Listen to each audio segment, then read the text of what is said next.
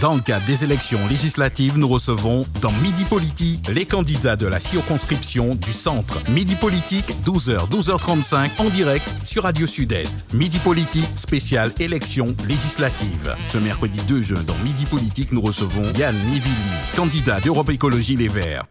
Voilà, bienvenue sur Sud-Est Radio, bon appétit à ceux qui passent à table. Notre invité aujourd'hui, c'est Yann Mievilly. Juste avant justement de le saluer, je vous rappelle, comme le veut bien la loi, donc la liste des candidats sur la circonscription: Marie-Hélène March Surelli, Joël Godard, Philippe Edmond-Mariette, Yann Mievilly qui est avec nous aujourd'hui, Fred Samo, Giovanni William, Philippe Jean-Marie Alphonsine, Béatrice Bellet, Jonathan Tabar, Marie-Noëlle Delaney, Alain-Claude Lagier, Ludovic Romain Adrian Rangoli, Éric Valère, Jean-Pierre Puissard, Thomas Crispin et Charles Bélimont. On va saluer notre invité du jour, Yann Mievilly, bonjour. Bonjour. Bienvenue sur Radio Sud-Est. Merci pour l'invitation. Alors, donc, on va vous présenter. Je crois que la plupart, bien sûr, des auditeurs et de la population vous connaissent maintenant. Vous êtes l'Armentinois, vous vous présentez sous la bannière d'Europe Écologie Les Verts. Vous avez 39 ans, vous êtes conseiller au Pôle emploi. Est-ce que je devrais rajouter quelque chose? Non, mais c'est très juste. Je suis aussi président du mouvement citoyen de Martinique, mouvement avec lequel, depuis 2019, j'ai mené des actions en Martinique, principalement sur la vie chère et sur tout ce qui est dépollution des sols en Martinique. Donc voilà, c'est une étiquette en plus, c'est mon côté militant qui se rajoute à ce côté politique. Alors, on rappelle aussi que vous avez fondé un parti qui s'appelle le Padema, c'est bien aussi, ça? Oui, voilà, effectivement. Des nouvelles du parti? Ben, le parti se porte bien. On a créé ce parti en septembre 2021. C'était suite à l'élection à la CTM, parce qu'on avait compris qu'il y avait aussi un besoin d'agir de façon politique. On a voulu apporter une nouveauté en Martinique, un parti plus de gauche, parce qu'on a senti qu'il y avait une sensibilité de gauche en Martinique. Depuis plusieurs élections présidentielles, la Martinique vote principalement à gauche. Et donc voilà, on a voulu apporter une nouvelle représentation à ce niveau-là, de ce courant de gauche, et d'apporter un nouveau souffle à cette idée politique. Alors, la question, pourquoi vous vous présentez à ces élections? Ben, c'est une continuité. Comme je disais, depuis 2019, je me suis engagé auprès de la population pour essayer d'améliorer la situation des Martiniquais. De faire remonter les problématiques qu'on a, parce qu'on en a plein depuis très longtemps. Et ces différentes actions auprès de la population ont montré qu'effectivement ce combat était nécessaire et qu'il est toujours d'actualité, parce qu'on est toujours dans cette même dérive aujourd'hui en Martinique. On a des problèmes de vie chère qui sont là et qu'on voit depuis 2021 avec l'augmentation du prix de l'essence, du gaz et des denrées alimentaires. On a un problème toujours avec nos jeunes qui continuent à partir parce qu'ils n'arrivent pas à se sentir installés en Martinique, ils n'arrivent pas à créer une vision de leur avenir en Martinique. Et puis derrière, on a aussi nos aînés qui se retrouvent aujourd'hui dans une situation aussi un peu difficile, une situation de précarité, et dont il va falloir prendre grandement conscience de cette difficulté, parce que demain, effectivement, avec les jeunes qui partent et nos aînés qui restent, on va avoir une difficulté pour savoir qui va pouvoir s'occuper de nos familles, de ces personnes qui nous ont fait grandir, qui nous ont élevés, qui nous ont donné de quoi réussir aujourd'hui notre vie. Alors, pourquoi Europe Écologie Les Verts? C'est une continuité C'est une continuité, et puis c'est une puissance aussi nationale. Europe Écologie Les Verts est installée au niveau de l'Assemblée. On a un député aussi au niveau européen. Ce qui est important, parce que tout ce qui va être lutte contre l'octroi de mer va se jouer aussi au niveau européen. Donc il y a une nécessité d'avoir une personne qui soit positionnée. Il faut prendre aussi en compte le réchauffement climatique. Nous sommes une île, on le subit déjà aujourd'hui. On voit que, là je remarque qu'il fait très chaud en ce moment alors que le carême est déjà passé. On est en période de sécheresse, c'est la troisième année consécutive qu'on a une sécheresse qui est assez difficile. On l'a vu pendant la période du Covid où les gens ont dû aller se servir dans des citernes d'eau en bas de chez eux, ce qui n'était pas forcément idéal dans une situation critique. Et là, aujourd'hui aussi, nous avons 15 000 foyers qui se retrouvent dans des zones submersibles. Donc ça veut dire que s'il y a la moindre montée des eaux dans les années à venir, ce qui est déjà en train de se faire, il y aura des Martiniquais qu'il va falloir déplacer. Donc c'est une situation qu'il va falloir prendre en compte, et il va falloir travailler là-dessus pour les prochaines années pour savoir comment en Martinique on va traiter ce problème de réchauffement climatique. Est-ce que vous n'avez pas l'impression qu'on est un petit peu en retard? On n'entend pas beaucoup de candidats en parler, alors quand même, c'est un problème, on va dire, qui est mondial, et on est aussi, bien sûr, intéressé par cette problématique. C'est un peu le problème en Martinique, c'est qu'on a l'impression que le fait d'être sur une île nous coupe un peu du monde. Et c'est ce qui est un peu dommage au niveau des élus, c'est de ne pas créer cette relation entre la Martinique et le reste du monde pour faire comprendre aux Martiniquais que l'ensemble des problématiques qu'il y a à l'extérieur nous concernent aussi, nous, principalement, parce que nous sommes une petite île qui se retrouve dans un archipel où on a vu, avec les incendies qu'il y a eu dans la forêt amazonienne, on a eu une très large répercussion sur nous. On a les algues sargasses qui nous tombent dessus depuis 2012-2014. Donc c'est un vrai problème. Donc aujourd'hui, on ne peut pas dire qu'on ne se sent pas concerné par ces problématiques-là, sachant que malheureusement, même en termes d'énergie, on est en train d'importer de l'essence pour créer de l'électricité en Martinique, alors qu'on pourrait travailler sur tout ce qui est photovoltaïque et énergie renouvelable. On a des courants marins, enfin, on a du vent, on a tout ce qu'il faut en Martinique pour être leader, en tout cas, dans la transition écologique. Mais c'est vrai que en Martinique, on a souvent tendance de se dire que ce qui se passe à l'extérieur ne nous concerne pas. Alors, chaque année, on parle d'abstention, vous êtes sur le terrain en ce moment, vous rencontrez la population. Qu'est-ce qui ressort un petit peu de ces échanges avec eux ? On est toujours dans le même discours. Les gens ne s'intéressent pas à la politique parce qu'ils ne voient pas de réponse positive de la politique aux problèmes qu'ils ont au quotidien. Là, on a vu que depuis 6 mois, les gens sont en difficulté par rapport à l'augmentation de l'essence, mais c'est vrai qu'ils ne trouvent pas de réponse à ce niveau-là pour leur permettre d'amortir ce choc de l'augmentation du prix de l'essence. Est-ce qu'il y a des réponses ? Parce que bon, on a l'impression qu'on nous fait miroiter qu'il n'y en a pas. Qu'est-ce que vous en pensez ? Il y a des réponses. L'État a apporté une première réponse. Et en fait, c'est le souci, c'est qu'on a toujours l'impression que les élus qui sont là aujourd'hui, qui se plaignent de ne pas avoir suffisamment de capacités, de leviers, de moyens d'apporter des réponses aux Martiniquais, se retournent constamment derrière l'État français en disant que c'est l'État qui fait qu'on ne paie pas. Aujourd'hui, l'État a apporté cette réponse de 15 centimes, mais on l'a bien vu depuis le mois de juillet lorsque la SARA a sorti son détail de prix après l'action qu'on a menée, qu'il y a bien un poids fiscal au niveau de cette augmentation de l'essence.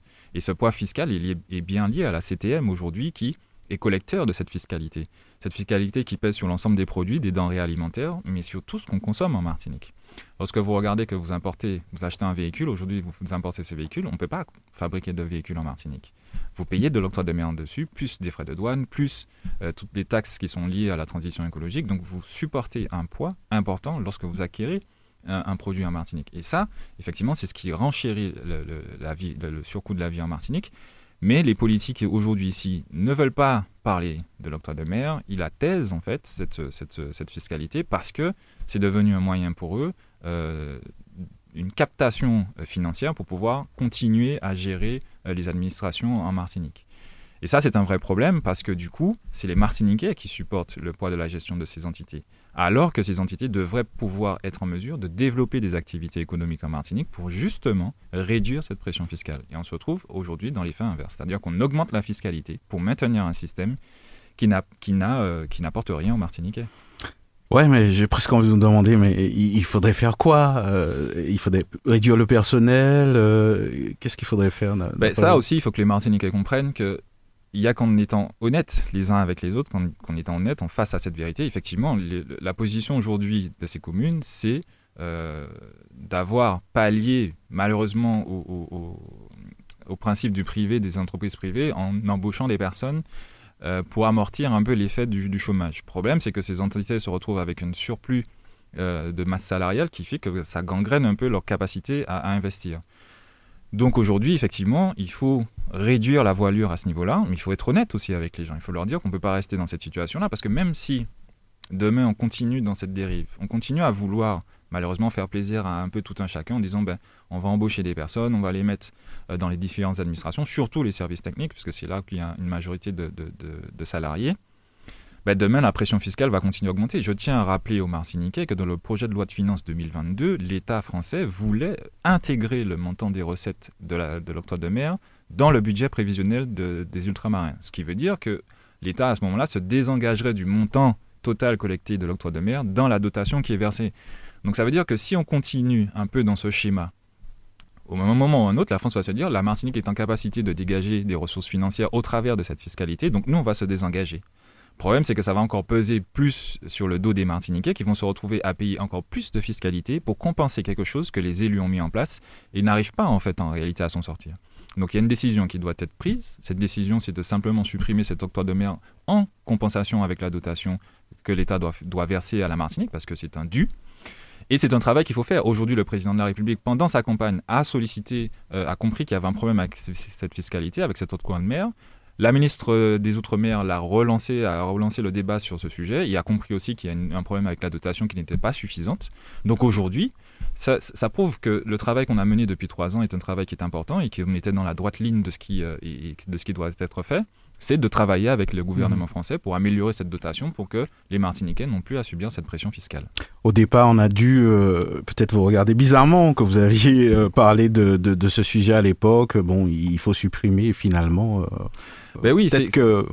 C'est ça. Au départ, tout le monde, jusqu'à aujourd'hui, les gens me disent « Ouais, mais non, mais comment tu veux qu'on fasse ?» et tout. Mais en fait, on n'a tellement pas donné de possibilité aux gens d'avoir des solutions qu'ils pensent qu'il n'y en a pas. Et c'est vrai que quand on a commencé à parler du sujet, personne n'en a parlé. Aujourd'hui encore, très peu d'élus veulent mettre le sujet sur la table. On a vu dernièrement le président de l'exécutif a réuni un ensemble d'acteurs économiques, a dit qu'il allait encore aujourd'hui essayer de faire un geste sur la fiscalité pour permettre aux Martiniquais de gagner 10 centimes. Mais 10 centimes, lorsque vous avez 13 centimes d'augmentation, c'est énorme pour le budget des Martiniquais. Et ce n'est pas quelque chose de négligeable, ce n'est pas quelque chose qu'on peut annoncer un peu à la volée comme ça. Bon, on va faire un geste, 10 centimes, mais bon, ça ne va pas forcément permettre aux Martiniquais parce que 10 centimes sur un plein, sur chaque litre du plein, c'est énorme au final sur le mois. Là, je regarde depuis la dernière augmentation, c'est 15 euros de plus par plein que je supporte aujourd'hui. Donc au moins, ça me fait 60 euros. Donc 60 euros, c'est ma facture soit d'eau, d'électricité ou de téléphone. C'est quelque chose que je dois réduire en termes de dépenses pour pouvoir continuer à faire le plein, pour pouvoir faire mes déplacements, emmener mes enfants à l'école et aller travailler.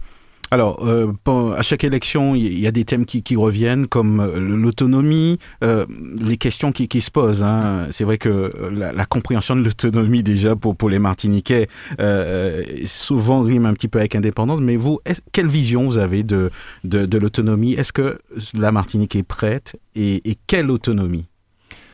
Alors, la vision que j'ai... En fait, la Martinique n'est pas encore prête à aller vers l'autonomie et ni vers l'indépendance. Quand j'entends les gens me dire ça, ils me disent « Ouais, il faut qu'on aille vers l'indépendance », je leur dis « Mais avec quelle base ? On n'a pas une économie solide en Martinique. On n'a pas créé ce qu'il fallait comme les autres îles, la Barbade et ces îles qui ont déjà au départ construit une économie solide et qui leur a permis au fur et à mesure d'évoluer vers cette indépendance. » Aimé Césaire a commencé par la départementalisation pour aller vers... L'idée était d'aller vers l'autonomie et plus tard voir si on va vers l'indépendance. Mais ces personnes qui se sont dit héritiers de cette pensée sont restées dans la départementalisation et n'ont pas été plus loin. C'est-à-dire qu'on n'a rien développé en Martinique en termes d'économie. Donc on ne développe pas les entreprises suffisamment pour qu'on puisse créer de la valeur ajoutée, pour qu'on puisse créer de l'emploi, pour stabiliser l'économie martiniquaise. On continue, comme je le disais, par le biais d'octroi de mer, d'embaucher des gens dans des collectivités. Donc ça veut dire qu'on reste encore sous une tutelle de l'État. Donc comment parler d'autonomie et d'indépendance quand vous restez dans le même circuit ? Il faut changer ça. Pour changer ça, il faut commencer à avoir effectivement une nouvelle stratégie, un nouveau mode de développement. Donc c'est un problème politique C'est un problème politique et les Martiniquais doivent se rendre compte aujourd'hui que le mot de la Martinique, ce sont ses élus politiques et pas autre chose. Moi, quand je suis entré en politique, je pensais qu'il y avait un problème de volonté politique. Je me suis dit, c'est peut-être qu'effectivement parce qu'ils n'avaient pas les moyens ou qu'ils étaient un peu bloqués. Mais en réalité, quand je suis tombé dedans et que j'entends tout ce que j'entends autour de moi, je me dis, mais en fait, c'est parce qu'ils n'ont pas envie. Donc, si vraiment on était parti pour une autonomie, ça voudrait dire que, déjà, on parle d'autonomie alimentaire, déjà. Donc, ça veut dire qu'il y a belle lurette, peut-être, que des choses auraient dû être mises en place. Depuis plusieurs années, j'entends des jeunes qui me disent, je cherche des terrains pour faire de l'agriculture, j'en trouve pas, c'est compliqué, on a des instances qui sont là, on nous dit d'aller vers ces instances pour aller effectivement demander d'avoir des terrains, mais on est obligé de se retourner vers du privé, qui sont les détenteurs du foncier privé dans l'agriculture, pour pouvoir avoir une parcelle pour faire quelque chose. Si vous ne développez pas votre agriculture, vous ne pouvez pas être autonome, puisque vous continuez à importer. Le problème de la Martinique, c'est qu'on importe 80% des produits. Est-ce qu'il y a des leviers disponibles ? Est-ce qu'on a les moyens La CTM détient quand même 47% des terres de Martinique. Hein. Il ne faut pas non plus dire qu'il n'y a pas de moyens. C'est ça que je dis aux Martiniquais. On a dans nos institutions, on a la possibilité de faire des choses. Le problème, c'est qu'à quel moment on décide de le faire. Aujourd'hui, vous avez des personnes qui sont là depuis tellement longtemps qu'elles sont positionnées dans une situation qu'elles n'ont pas envie de bouger. Il y a trop de proximité entre les élus et certaines puissances économiques. Et le problème, c'est que, je vais vous dire un truc qui est tout con, lorsqu'on a été au mois de novembre, lorsqu'il y a eu cette intervention, cette mobilisation contre le vaccin et autres, enfin, quand je vois que le préfet tape sur le dos d'un grand syndicaliste et l'appelle par son prénom, je me dis qu'il y a un problème en fait. Il y a un problème parce que ça veut dire que les personnes qui sont censées nous défendre sont bien plus proches de ceux contre qui ils doivent nous défendre que de nous-mêmes, de la population. Et ça, c'est pas possible. Quand vous laissez des personnes s'installer en fait dans ce genre de parcours, ils perdent la notion de défense de droit de nos intérêts martiniquais. Ils commencent à s'installer dans une position où ils vont asseoir leur position et peut-être asseoir la position de ceux qui sont autour d'eux. Ça, les Martiniquais le connaissent très bien. Donc, il faut changer ça. Et ce changement peut être fait qu'à un moment ou un autre où on change la classe politique, où on change aussi, il faut que de nouvelles personnes émergent au niveau syndical pour permettre de retrouver une vraie lutte syndicale pour défendre les valeurs et les intérêts des salariés martiniquais contre les personnes contre lesquelles c'est... En tout cas, ces dirigeants syndicaux doivent faire la lutte. Et tant qu'on n'aura pas ce changement-là, ben la Martinique restera toujours dans les mêmes dispositions. Alors, je vous invite justement à revenir donc sur les dernières élections, les élections présidentielles. Quelle analyse vous portez sur ces élections ? C'est vrai que plein de partis, il y en a en Martinique, mais ils ne se sont pas exprimés au lendemain de ces élections. Mais vous, quelle analyse vous portez justement ? Il y a le premier tour et puis le second tour. Ben, le premier tour est à l'image de la Martinique. La Martinique a toujours voté de gauche. On a voté Ségolène Royal, on a voté François Hollande, on a voté Mélenchon en 2017, on a voté Mélenchon en 2022. Donc ça reste dans cette dynamique. Au second tour, la Martinique a dit « Nous, on en a marre. On a vécu 2 ans sous couvre-feu, on a vécu 2 ans de confinement, on a vécu 2 ans de situations très difficiles en Martinique où d'autres personnes avaient des libertés et beaucoup de Martiniquais n'en avaient pas. » Et se sont dit, c'est un moyen comme un autre de montrer notre contestation. Alors, effectivement, on peut se poser des questions, se dire, ouais, mais la Martinique a décidé d'entrer dans un courant politique, dans une idéologie politique d'extrême droite. Mais non, les Martiniquais, au grand jour, quand on analyse les statistiques ou les différentes élections présidentielles ou autres, la Martinique ne vote pas, ou très peu, extrême droite. C'est très minime. Donc là, ça a été un symbole de répression. Comme des fois, les Martiniquais, pendant le carnaval, ils ont décidé de descendre dans la rue et de faire leur vie des marrons. C'est ça, la manifestation. Après, les autres ont voulu penser que la Martinique changeait de courant idéologique, mais non. C'est juste de la contestation. Et il faut comprendre cette contestation. Parce qu'effectivement, les élus n'ont donné aucune directive aux Martiniquais. Et aujourd'hui, ils s'étonnent de se dire que la Martinique a voté extrême droite au second tour à plus de 60%. Non, la Guadeloupe a fait pareil, les autres îles ont fait pareil, mais parce que c'est de la contestation et rien d'autre. Est-ce qu'il y a un problème de leader, d'après vous ? Aujourd'hui, les Martiniquais se trouvent un petit peu perdus.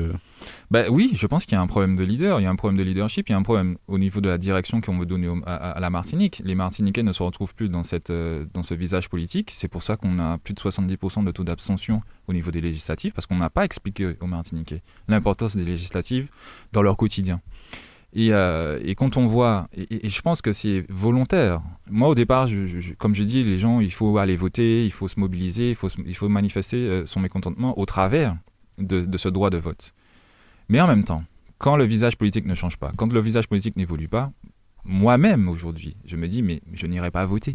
Donc, on aura beau me dire d'aller voter, de faire des choses, mais si les gens qui sont en face ne me représentent pas, je ne me retrouve pas au travers d'eux, et les actions qu'ils mènent ne m'apportent rien au quotidien, je ne vais pas voter. Ces personnes-là, au travers de cette abstention, se sentent confortées parce qu'en fait, quand on regarde, j'ai regardé les élections municipales dernièrement, le maire du Lamentin est passé avec 4000 voix sur 40 000 électeurs. Donc c'est très peu en fait. Donc eux, ils continuent d'asseoir leur position au travers des militants qui sont là, des personnes avec lesquelles ils travaillent au quotidien parce qu'il suffit de regarder le nombre de salariés dans les mairies, il suffit de maintenir cette position et puis vous passez largement. Et c'est ça qu'il faut que les Martiniquais comprennent. L'abstention n'est pas une réponse concrète et n'est pas une façon de dire aux élus « on ne veut plus de vous ». La réalité aujourd'hui, c'est qu'il faut que les Martiniquais s'engagent dans la politique d'une façon ou d'une autre et décident à un moment de se dire « on va donner un peu plus de potentiel à ces nouvelles personnes qui se présentent pour montrer justement aux élus que du jour au lendemain, on peut les faire sortir parce qu'on a envie d'aller vers autre chose, vers une nouvelle dynamique. Peut-être que vous avez fini par expliquer le nombre de candidats qui se présentent. Bon, il n'y en a pas si tellement par rapport aux autres années, mais on a quand même le choix cette année. Cette année, on a le choix. Et c'est très important. Et je veux dire aux Martiniquais que s'engager dans une campagne politique, c'est un engagement qui est très lourd parce qu'il y a un engagement financier, il y a un engagement aussi derrière de se montrer, de porter des paroles, de porter des valeurs, et qui derrière peuvent être pénalisantes. Pourquoi ? Parce que beaucoup de personnes, on a vu, beaucoup de femmes aujourd'hui ne vont pas vers la politique parce qu'il y a ce problème d'image, de se dire « ouais, mais si je me lance, qu'est-ce qui va se passer derrière ? Quel impact ce sera sur ma vie personnelle, sur ma vie professionnelle ?» Et il faut que les gens comprennent en fait qu'il n'y a pas forcément de problème lié à ça, mais il faut juste se dire à un moment ou à un autre, il faut aller dans ce sens, il faut de la nouveauté, il faut moderniser le visage politique.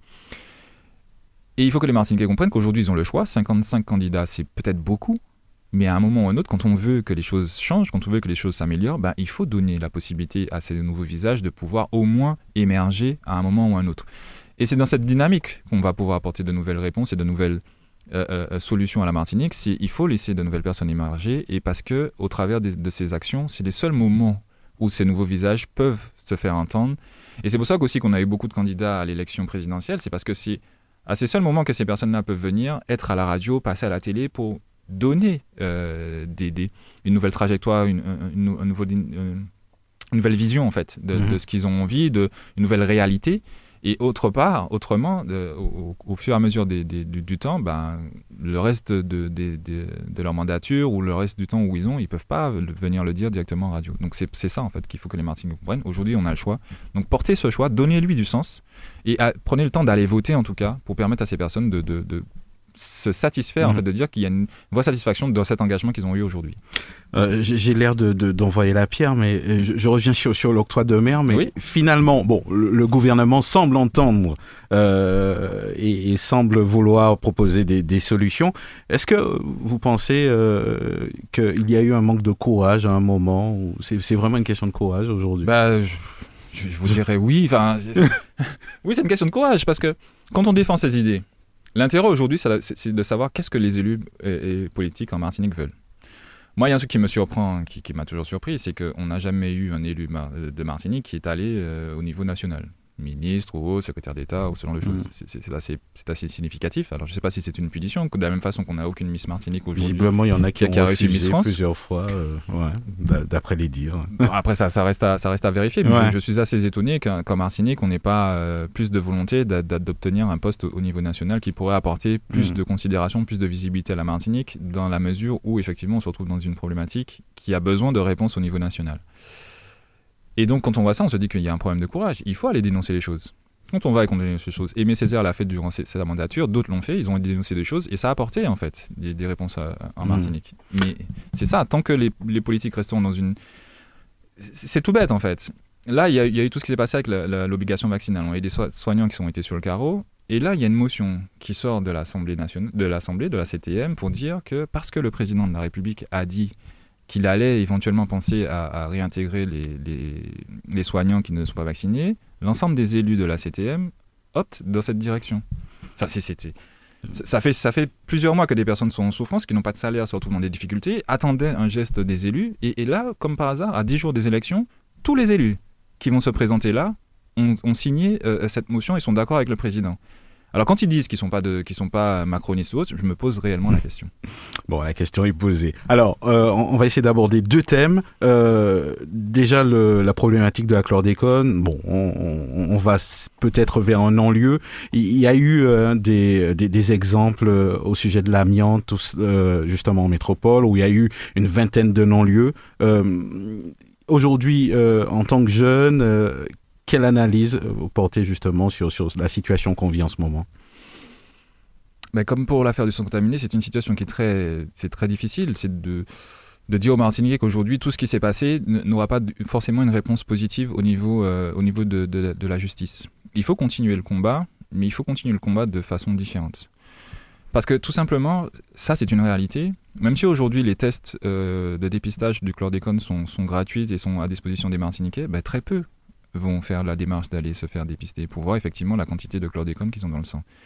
Il faut aussi demander aux Martiniquais quelle est leur envie, leur position par rapport à ça. Qu'est-ce qu'ils veulent en réalité?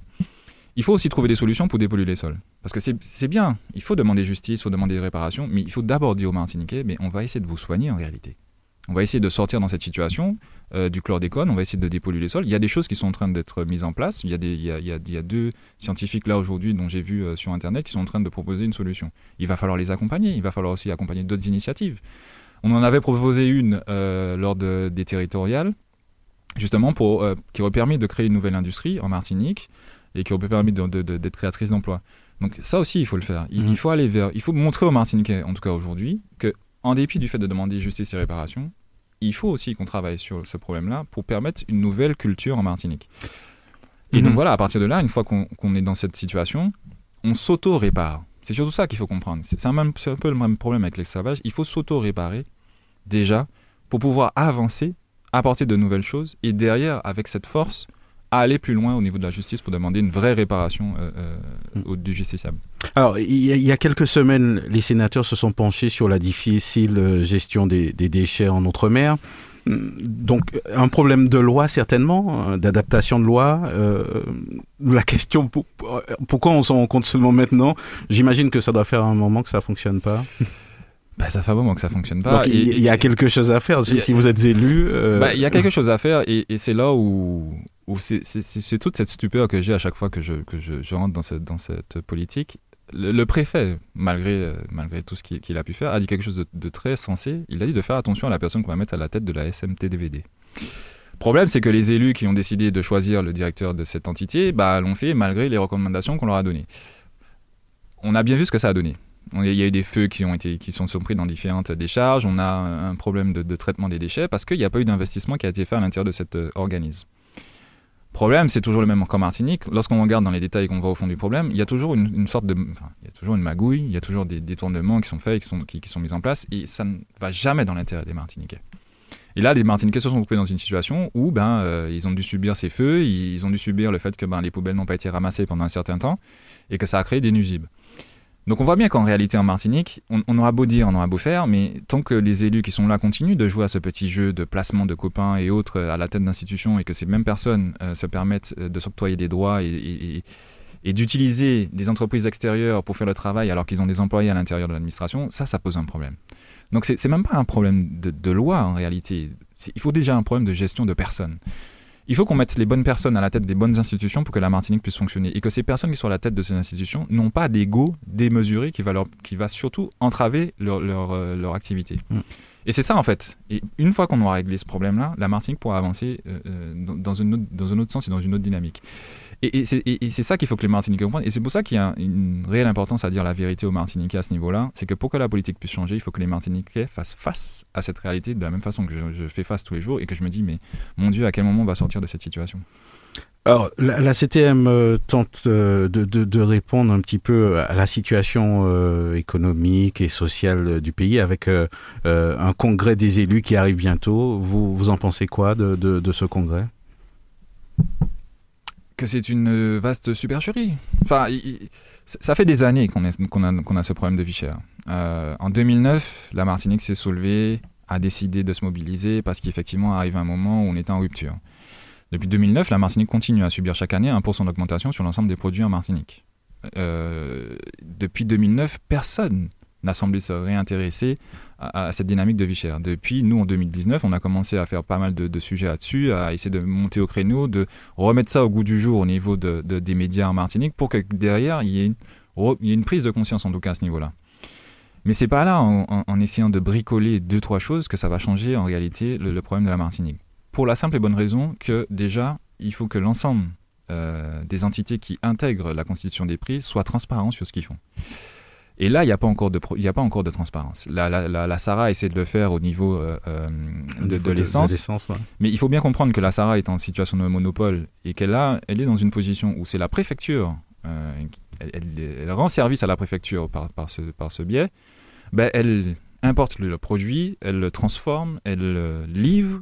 La plupart des stations en Martinique appartiennent à la SARA. Donc, en fait, il y a toute une marge qui revient en réalité à la SARA. Et ça aussi, c'est un problème. Ça veut dire qu'il n'y a pas de concurrence. Il n'y a pas de concurrence, il n'y a rien. Et en plus, la SARA est rémunérée pour maintenir des stocks stratégiques en Martinique à hauteur de plusieurs millions d'euros par an. Donc en fait, tout ce que ces personnes-là font, c'est de s'enrichir tous les jours sur le dos des Martiniquais. Alors, il nous reste une petite minute, 7 minutes justement. Oui, ça passe très vite. Je vous la laisse pour vous exprimer un petit peu à la population, aux auditeurs qui nous écoutent. Ce que je dirais aux éditeurs, c'est ce que je leur dis effectivement au quotidien. Aujourd'hui, on est dans une position où il y a une possibilité de faire changer les choses en Martinique. De commencer en tout cas à initier un changement. Et ce changement, ils doivent s'intégrer et les Martiniquais doivent s'appliquer à le faire changer. Il ne faut pas simplement donner sa voix à quelqu'un, il faut aussi travailler avec cette personne tout au long de sa mandature. Et ce que je leur dis, s'ils me donnent leur voix, s'ils portent leur voix sur mon nom, bah c'est pour qu'on travaille ensemble. C'est pas pour juste dire bah, je donne à M. Mievilly la possibilité d'aller au Sénat défendre nos positions, mais derrière, quand j'irai à l'Assemblée, je dirais qu'effectivement j'ai 300 000 Martiniquais qui sont derrière moi, qui sont embêtés par une situation, et que c'est cette voix, c'est l'ensemble de cette voix que je porte au niveau national. Et c'est ça en fait, il faut que les Martiniquais reprennent en fait la main sur leur vie, sur l'amélioration de leur quotidien, mais ce ne sera pas qu'au travers d'une élection, ce sera au travers d'un ensemble d'élections qui va les toucher au plus près, et c'est dans cette dynamique de travail en commun qu'on pourra avancer et améliorer la situation en Martinique. En tout cas, merci d'être venu à nos studios, Yann Mievilly, et puis nous vous souhaitons une bonne continuation. Et puis, comme la loi nous l'impose, on va rappeler la liste des différents candidats justement sur la circonscription nord-atlantique. Marie-Hélène March Surelli, Joël Godard, Philippe Edmond-Mariette, Yann Mievilly qui nous accompagnait, Fred Samo, Giovanni William, Philippe Jean-Marie Alphonsine, Béatrice Bellet, Jonathan Tabar, Marie-Noëlle Delaney, Alain-Claude Lagier, Ludovic Romain, Adrian Rangoli, Éric Valère, Jean-Pierre Puissard, Thomas Crispin et Charles Bélimont. Voilà pour les différents candidats. À très bientôt. Merci.